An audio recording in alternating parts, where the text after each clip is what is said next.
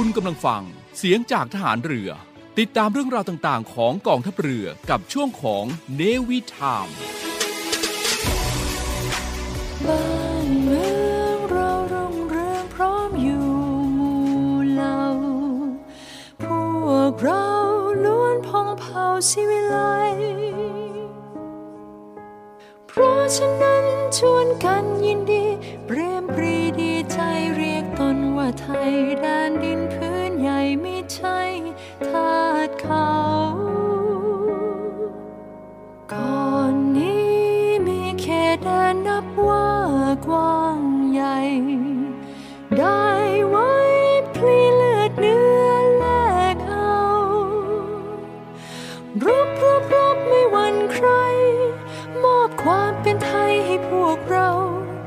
แต่ครั้งนานการเก่าชาติเราเขาเรียกชาติไทย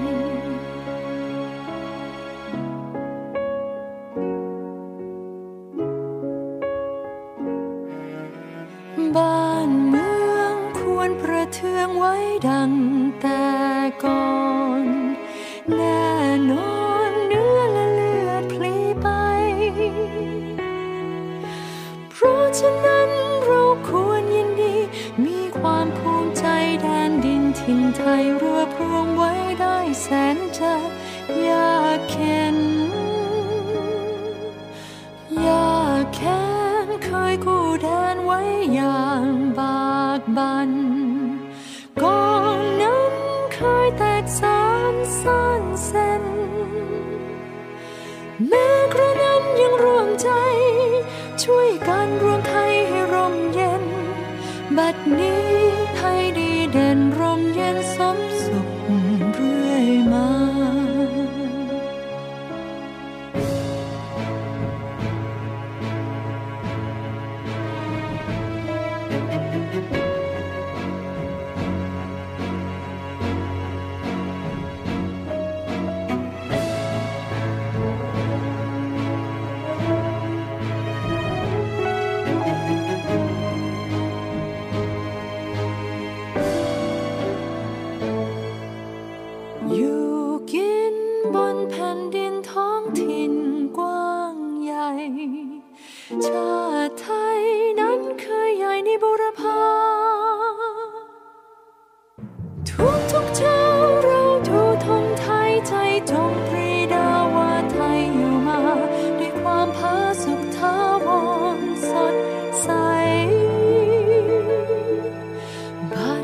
นี้ไทยเจริญวิสุทธิผุดพอง พี่น้องจงเสสองชาติไทย รักษา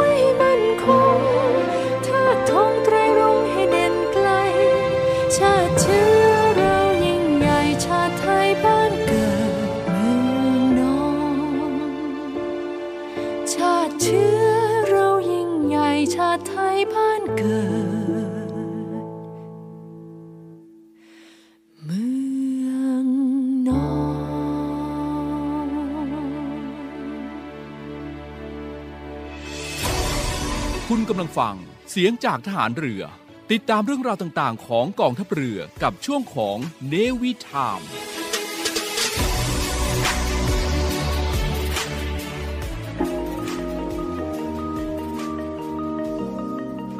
กฎหมายไม่ได้น่ากลัว อำนาจหน้าที่เป็นเรื่องใกล้ตัว มาเรียนรู้กฎหมายที่เกี่ยวข้องกับทหารเรือกันค่ะ สวัสดีค่ะ พี่ออนาวาโทหญิงมัทุสรเลิศพาณิชย์ค่ะ สวัสดีครับ พี่จิ๋วนาวาตรีสุทธิชัยธรรมชาติครับ สวัสดีค่ะ น้องการ์ดเรือโทหญิง พุทธรักษาโรคารักษ์พบกับพวกเรา 3 คนในรายการ รอเรือรอราชนาวี สวัสดีค่ะ สวัสดีคุณผู้ฟังทุกท่านนะคะที่รับฟังพวกเราอยู่กับพวกเรานะคะ รายการในวิถามช่วงเราเรือเราราชนาวีนะคะสำหรับวันเสาร์วันนี้วันที่ 13 พฤศจิกายนนะคะเพิ่งผ่านพ้นช่วงหมีแพนด้าไปช่วงหมีแพนด้าไม่ได้นอนเลย ที่ผ่านมา 11 11 โปรมีหลายค่ายมาก วันใช่วันคนโสดบอกวันคนโสด ใช่เหรอคะใช่วันคนโสดใช่เป็นวันคนโสดด้วย คนโสดจะจะซื้อของอืมได้ราคาถูกแสดงว่าเราไม่โสดอย่างนี้เฮ้ยหนูเราซื้อไม่ถูรู้กหลายชิ้นเลยอ๋อโอเคก ว่าจะเข้าแอปนั้นออกแอปนี้ออกแอปนู้นอ๋อเอามาอีกทีเอาเลยไปสิบสองสิบเอ็ดแล้วตายละโอเคเรียกว่าเกือบหมดตัวเหมือนกันนะเราอะใช่ค่ะนอกจากจะเป็นช่วงเอ่อเป็นช่วงโปรโมชั่นเนาะของการซื้อขายของแม่บ้านพ่อบ้านบางคนก็มีอ่าก็ยังสัปดาห์ที่ผ่านมาก็มีอัปเดตใหม่ค่ะเกี่ยวกับเรื่องที่ไม่พ้นจากรายการเราจริงอืมๆเรื่องเกี่ยวกับเรื่องของกฎหมายยาเสพติดอืมเนื่องจาก เมื่อช่วงที่ผ่านมาหรือปีที่ผ่านมาก็มีความเคลื่อนไหว มีความคึกคืนในส่วนของการปลดล็อกผลิตภัณฑ์บางตัวออกจากบัญชียาเสพติดต้องใช้คำว่าผลิตภัณฑ์ ใช่ค่ะ แล้วก็หลังจากที่ผ่านพ้นความคึกคืนมาเราก็จะเห็นตามสองข้างทางก็จะขายต้นไม้ใบหญ้ากันเต็มเลยนะคะใช่ใช่ก้านแดงก้านแดงก้านแดงเขาเรียกใบฝรั่งก้านแดงใช่เขาติดป้ายขายแบบอืมเปิดเผยได้เลยอ่าได้เพราะว่าปลดล็อกแล้วอืม แต่ย่าเพิ่งดีใจไปเพราะว่าไอที่ปลดล็อก หรืออะไรต่างๆ นานาเรามีการเอ่อเขาเรียกว่าบัญญัติหรือการรวบรวมกฎหมาย แล้วก็ขึ้นหมาใหม่เป็นประมวลกฎหมายยาเสพติด ซึ่งรายละเอียดดีเทลเป็นยังไงนั้น หนูก็ต้องไม่พ้นปรมาจารย์จิ๋วแล้วก็ปรมาจารย์ออยู่แล้วล่ะค่ะ ครับครับก็คือว่ามันเป็นเอ่อ พูดกว้างๆก็คือเป็นกฎหมายยาเสพติดละกันนะครับ แต่ว่ามันมีกฎหมายใหม่เป็นสามฉบับ แต่ว่าไม่ไม่ได้ใหม่ที่แท้จริงหรอก เพราะว่ามันเป็นการผนวกรวมกฎหมายเดิมนะครับก็มีกฎหมายใหม่เอ่อสามสามฉบับที่ว่าก็คือพระราชบัญญัติให้ใช้ประมวลกฎหมายยาเสพติดอ่าพศ 2564 แล้วก็ประมวลกฎหมายยาเสพติด แล้วก็พรบวิธีพิจารณาคดียาเสพติด ฉบับที่ 2 ปี 2564 นะครับค่ะอืมก็เป็นการแบบเหมือน เอากฎหมายเกี่ยวกับข้องกับยาเสพติดเนี่ยอืมมารวมกันไว้ให้เป็นกฎหมายฉบับเดียวกัน ซึ่งมันจะทำให้วิธีการใช้วิธีการอ่านเนี่ยมันง่ายมากขึ้นนะครัคะบแล้วก็รวมไปถึงการเอ่อปรับปรุง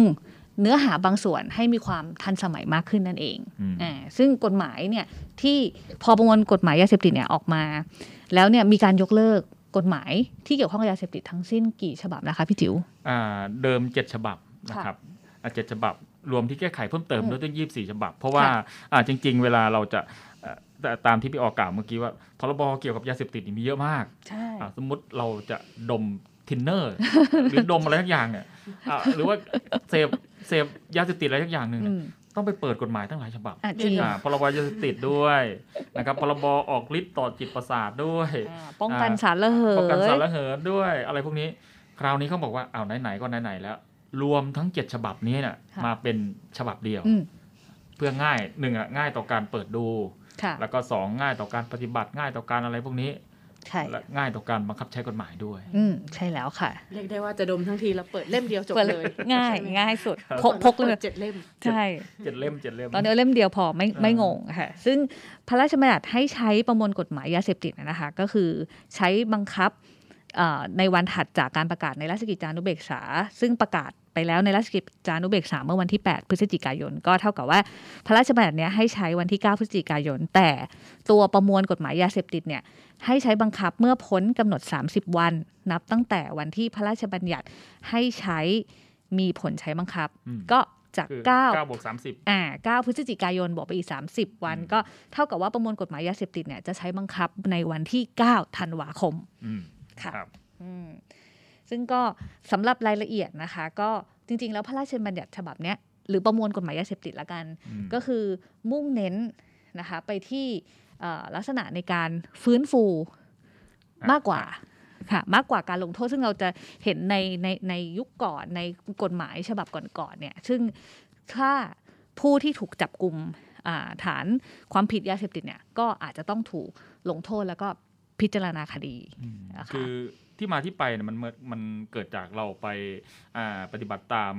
กรอบความคิดของตามมติ UN ค่ะนะครับเขาเขากำหนดกรอบความคิดว่าอ่าเดิมเป็นการทำสงครามยาเสพติดนะเรามุ่งที่จะปราบปรามเกี่ยวกับการทำสงครามกับยาเสพติด เป็นการใช้สาธารณสุขนำในอืมการแก้ไขปัญหาค่ะครับก็คือไปมุ่งเน้นเรื่องของการนำเอ่ออ่าผู้ที่เสพยาเสพติดเนี่ยเข้าไปสู่ลักษณะการบำบัดรักษาอ่า แทนการลงโทษหรือการดำเนินคดีใช่ซึ่งอ่าซึ่งก่อนหน้านี้เราก็มีการตราไว้ในกฎหมายรัฐธรรมนูญนะครับเขาก็บอกว่ามาตราอ่าเขาก็บอกว่าอ่ารัฐพึงใช้ระบบอนุญาต และระบบคณะกรรมการในกฎหมาย เฉพาะกรณีที่จำเป็นอ่าพึงกำหนดโทษอาญาเฉพาะความผิดร้ายแรงนะครับก็คือร้ายแรงเท่านั้นถึงจะเอาไปลงโทษอืมส่วนที่จะเบาๆ หรือว่าเป็นอะไรทำผิดเล็กน้อยเนี่ยให้เป็นการใช้ระบบอนุญาตอะไรพวกนี้อืม นะครับมันจึงเป็นที่มาของการตรากฎหมายฉบับนี้เพิ่มขึ้นนะครับ คราวนี้อ่าอ่าในมติ UN เนี่ยเขาก็บอกว่าแนะนำให้ภาคีกำหนดให้มีมาตรการทางเลือกกับผู้เสพยาเสพติด เพื่อนำผู้เสพยาเสพติดเข้าสู่การบำบัดรักษาแทนการลงโทษหรือดำเนินคดี เช่น การนำมาตรการการลดอันตรายจากยาเสพติด รวมถึงการพัฒนาทางเลือกมาปรับใช้ เพื่อให้การแก้ไขปัญหายาเสพติดเป็นไปอย่างยั่งยืนอืมนะ ครับค่ะ ซึ่งวันนี้เราก็เลยเนี่ยมาพูดคุยลงกันในรายละเอียดที่เกี่ยวข้องกับตัวประมวลกฎหมายยาเสพติดที่กำลังจะใช้บังคับใหม่ในเดือนหน้านะคะ แล้วก็รวมไปถึงในส่วนที่มีความเกี่ยวข้องกับ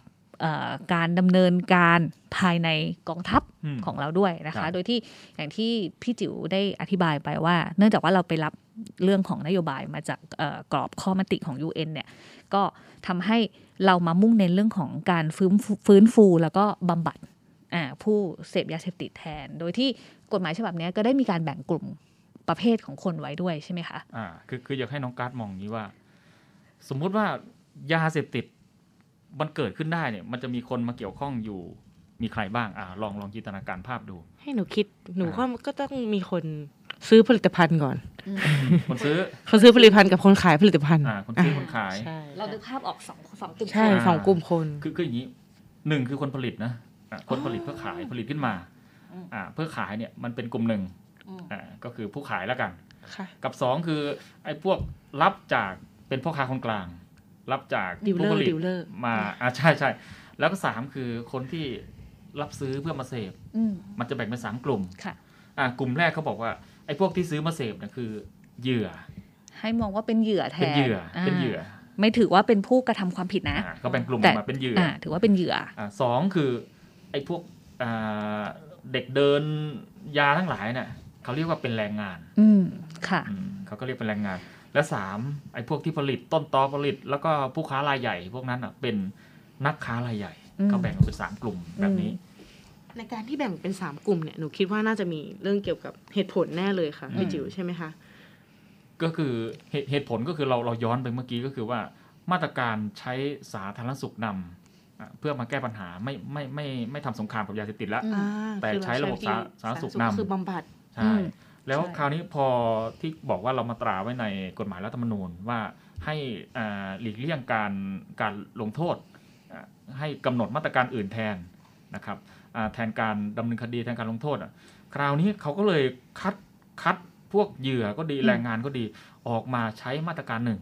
อืมอ่าส่วนไปเน้นลงโทษเน้นดำเนินคดีกับพวกผู้ค้ารายใหญ่อืแทมนใช่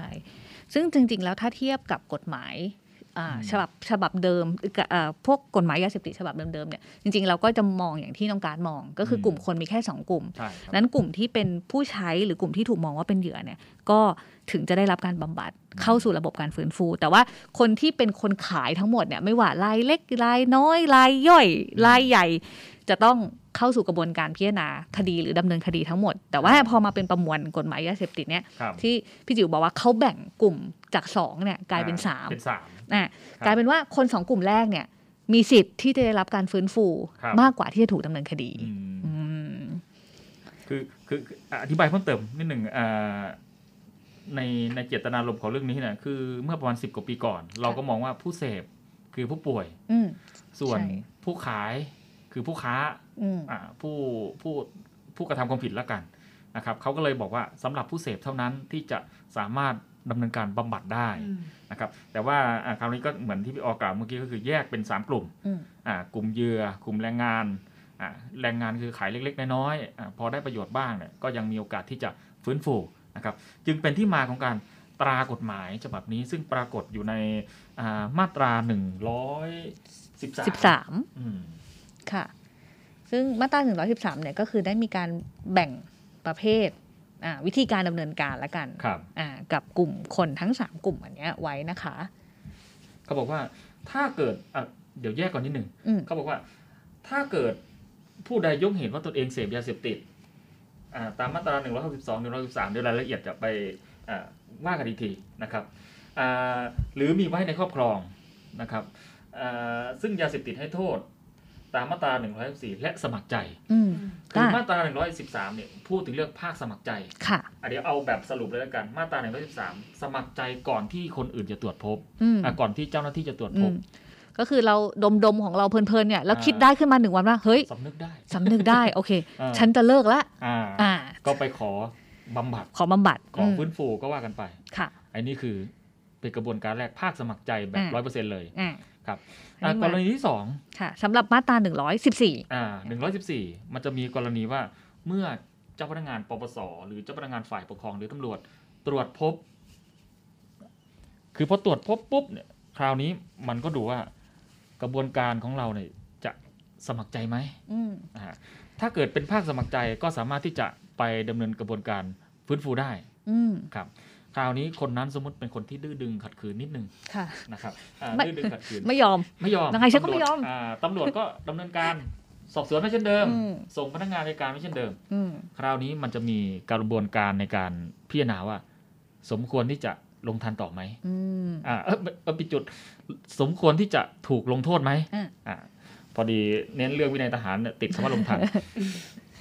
ถ้าเกิดไม่สมควรที่จะลงโทษ นะครับ ก็แยกเรื่องไปเรื่องของการฟื้นฟูอืมแต่ถ้าเกิดว่าโอ้คนนี้มัน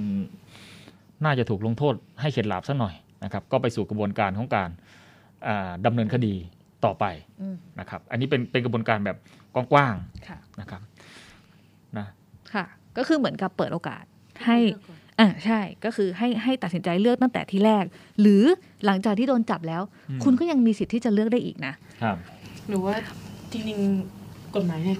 ที่ออกที่ตราออกมาเนี่ยแก้ปัญหาหลายเรื่องเลยนะ จริง ๆ แก้ปัญหาเรื่องการที่พยายามใช้ระบบของการสาธารณสุข เพื่อบำบัดให้เขากลับมาเป็นคนดี อีกส่วนหนึ่งคือปัญหาเรื่องอะไรรู้ไหมคะเรื่องนักโทษล้นคุกอืมหนูว่าเรื่องนี้ก็เป็นปัญหาที่หลายหลายประเทศก็มีปัญหานี้เหมือนกัน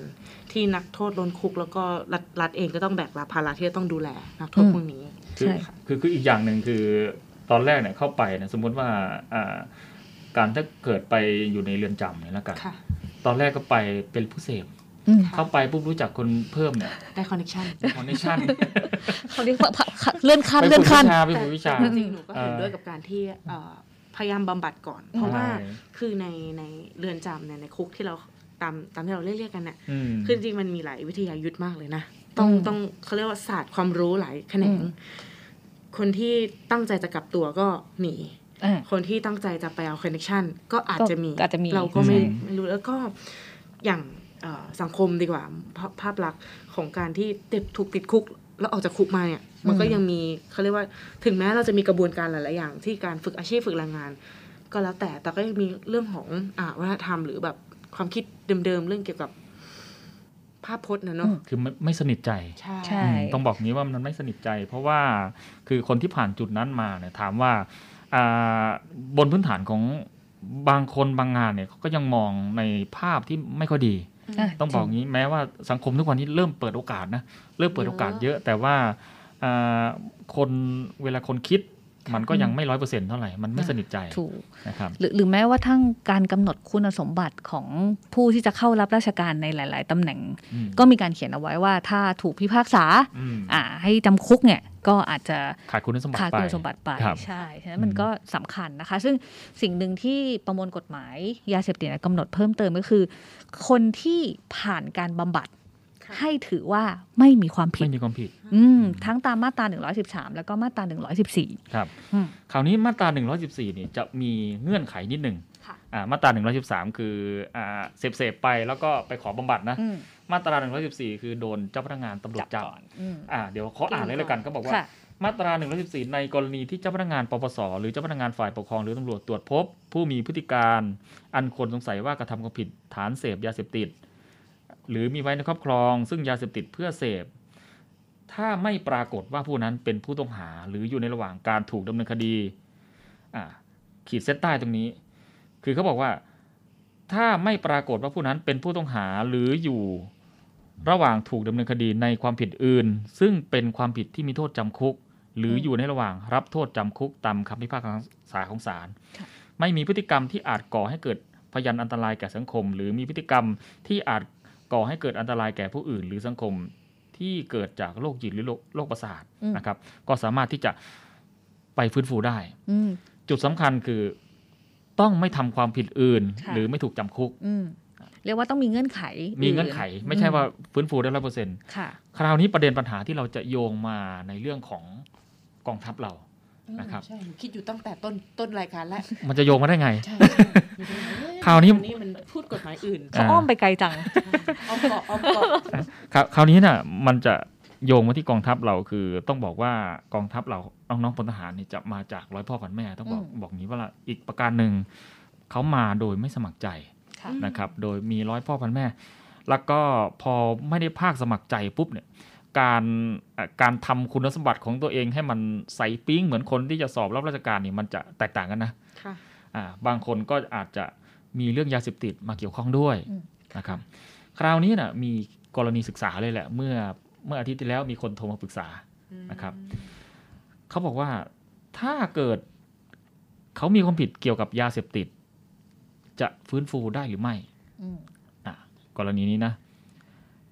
ตั้งตั้งคำถามนี้ว่า มีเกี่ยวกับยาเสพติดจะฟื้นฟูได้หรือไม่อะเราก็ยกยกอ่าพรบฉบับเดิมก็บอกว่าอะถ้าเกิดเป็นผู้เสพสามารถฟื้นฟูได้ แต่หลักการก็อ่าที่ห้ามฟื้นฟูคือ ต้องห้ามเป็นผู้กระทำความผิดอื่นอืมนะครับ คราวนี้พลทหารกระทำความผิดอะไร ยอดนิยมหนีทหารค่ะเอาโอเคอ่าสมมุติว่าพลทหารคนหนึ่งหนีทหารออกไปปุ๊บเนี่ย อ่า สมมุติว่าอ่า หนีทหารไปสักสิบห้าวันสิบห้าสิบหกวันค่ะหน่วยทำยังไงสมมติหนีทหารอย่างเดียว ก็เอ่อรายงานขาดหนีแล้วก็ต้องพิจารณาลงโทษลงทันอ่าแล้วยังจะมีความผิดอาญาด้วยอ่าคืออย่างนี้คือถ้าเกิดพลทหารหนีเราจะลงทันตามข้อบังคับกระทรวงกลาโหมว่าด้วยการลงทันทหารขาดหนีค่ะค่ะนะครับ แต่ปัญหาคือ การลงทันทหารขาดหนีเนี่ยมันเป็นความผิดทางอาญาเหมือนกันนะอืมแต่ว่าเราเอามาลงทัน เขาจะห้ามกรณีถ้าเกิดไปกระทำความผิดอาญาอื่น ห้ามลงทันอืมอืมไม่รู้ทันหรือเปล่าตอนนี้ทันนะคือสมมติพลทหารหนีไปแล้วไปทำความผิดอาญาอื่นด้วยค่ะจะลงทันไม่ได้ค่ะต้องส่งตัวฟ้องศาลอืมเห็นสองเรื่องตรงกันไหมครับตรงกันคือถ้าเกิดเสพยาเสพติดแล้วใช่ไปกระทำความผิดอื่นอื่น ห้ามฟื้นฟูอ่าต้องให้ไปเอ่อพิจารณาคดีที่ศาลใช่อ่าหนีทหาร ห้าสามมอ่าสามารถลงทันได้ แต่ถ้าค่ะเกิดไปกระทำความผิดอื่น ห้ามลงห้ามลงทัทันนให้ไปพิจารณาคดีที่ศาลอืมปัญหาที่เกิดบ่อยๆ คือพลทหารหนีไปแล้วไปแล้วไปเสพยาเสพติดอ่าอ่าครบแพ็กเกจครบแพ็กเกจเลยาก็คือทั้งหนีทั้งเสพแทนที่จะฟื้นฟูค่ะเพื่อจะไม่เป็นความผิดอืมแทนที่จะลงทันเพื่อจะไม่เป็นความผิดทางอาญาอ่าสรุปสละสิทธิ์ทั้งสองทั้งสองกรณีรณีแล้วมันต้องเลือกเอานะ ถ้าจะทำความผิดอะไรต้องเลือกเอาอย่างใดอย่างหนึ่งเสพในหน่วยนี่แหละ อย่าหนี อย่าหนี อย่าหนี อูหนักกว่าเดิมสิเอาไปก็ไม่ได้อยู่ดี อย่าทำเลยดีกว่า อย่าทำเลยอย่าดีกว่าทำเลยดีกว่ารอบนี้ชี้รอบโพงนะรอบนี้เสนอข้อคิดเห็นที่ดี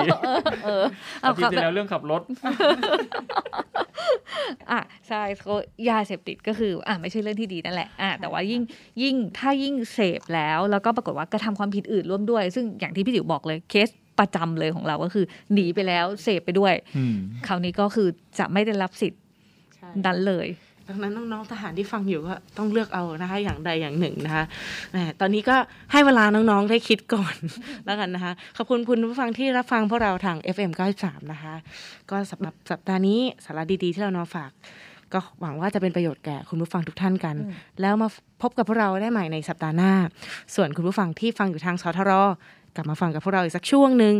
เราจะเจาะลึกลงไปเกี่ยวกับความผิดยาเสพติด แล้วก็หนีทหารของน้องทหาร น้องๆทหารหลายๆคนที่ฟังอยู่ กลับมาฟังพวกเราอีกครั้งนึงค่ะกระทรวงกลาโหมขอเชิญชวนพี่น้องประชาชนผู้มีจิตศรัทธาร่วมบริจาคทุนทรัพย์ ในพิธีถวายผ้าพระกฐินพระราชทาน กระทรวงกลาโหม ประจำปี 2564 โดยมีพลเอกประยุทธ์จันทร์โอชานายกรัฐมนตรี และรัฐมนตรีว่าการกระทรวงกลาโหมเป็นประธาน ณ วัดนางนองวรวิหาร แขวงบางคอเขตจอมทอง กรุงเทพมหานคร วันพุธที่ 17 พฤศจิกายน 2564 เวลา 14 นาฬิกา 30 นาทีร่วมบริจาคได้ที่ธนาคารทหารไทยธนชาติจำกัด มหาชน สาขากระทรวงกลาโหม บัญชีออมทรัพย์ เลขที่บัญชี 039-2 ขีด83054ขีด3ชื่อบัญชีการถวายผ้าพระกฐินพระราชทานกระทรวงกลาโหม ประจำปี 2564 หรือธนาคารกรุงไทยจำกัด สาขาถนนเฟื่องนคร บัญชีออมทรัพย์ เลขที่บัญชี 159ขีด0ขีด11919ขีด3ชื่อบัญชีการถวายผ้าพระกฐินพระราชทานกระทรวงกลาโหม ประจำปี 2564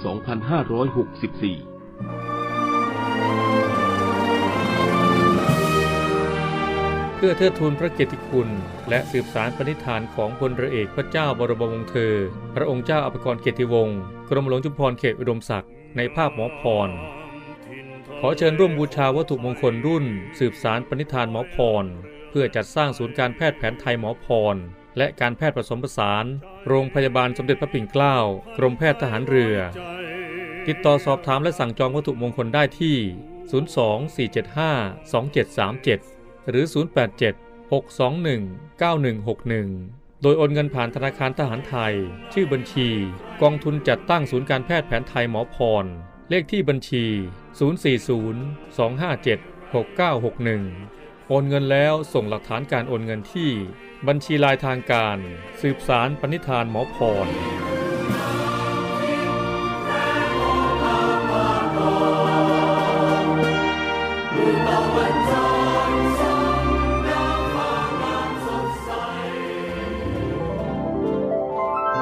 กายิราเจกายิราเถนัง จะทำสิ่งใดควรทำจริง ขอเชิญร่วมบูชาวัตถุมงคล เพื่อร่วมตั้งกองทุนสำหรับการบำรุงรักษาอุทยานประวัติศาสตร์เรือของพ่อ เรือต่อ 91 ไว้ให้อนุชนรุ่นหลังได้ชื่นชมพระอัจฉริยภาพ ดูแลพัฒนาคุณภาพชีวิตของกำลังพลกองเรือยุทธการ ให้มีขวัญและกำลังใจในการปฏิบัติหน้าที่ และเพื่อสมทบทุนสนับสนุนกิจกรรมสาธารณกุศลกองทัพเรือ โดยสามารถสั่งจองและติดต่อสอบถามได้ที่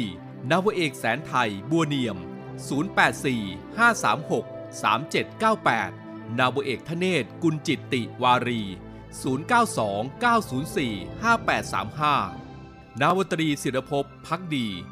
096 935 9163 นาวตรีสายชน พาลาสิงห์ 088 214 1393 หรือโอนเงินเข้าบัญชีธนาคารทหารไทยจำกัดมหาชน ชื่อบัญชี กรอเพื่อการกุศล หมายเลขบัญชี 302ขีด7ขีด74357ขีด8เมื่อโอนเงินแล้วกรุณาแจ้งนบตรีสายชนพาลาสิงห์ ที่หมายเลขโทรศัพท์ หรือ Line ID 088 214 1393 กายิราเจ กายิราเถนัง จะทำสิ่งใดควรทำจริง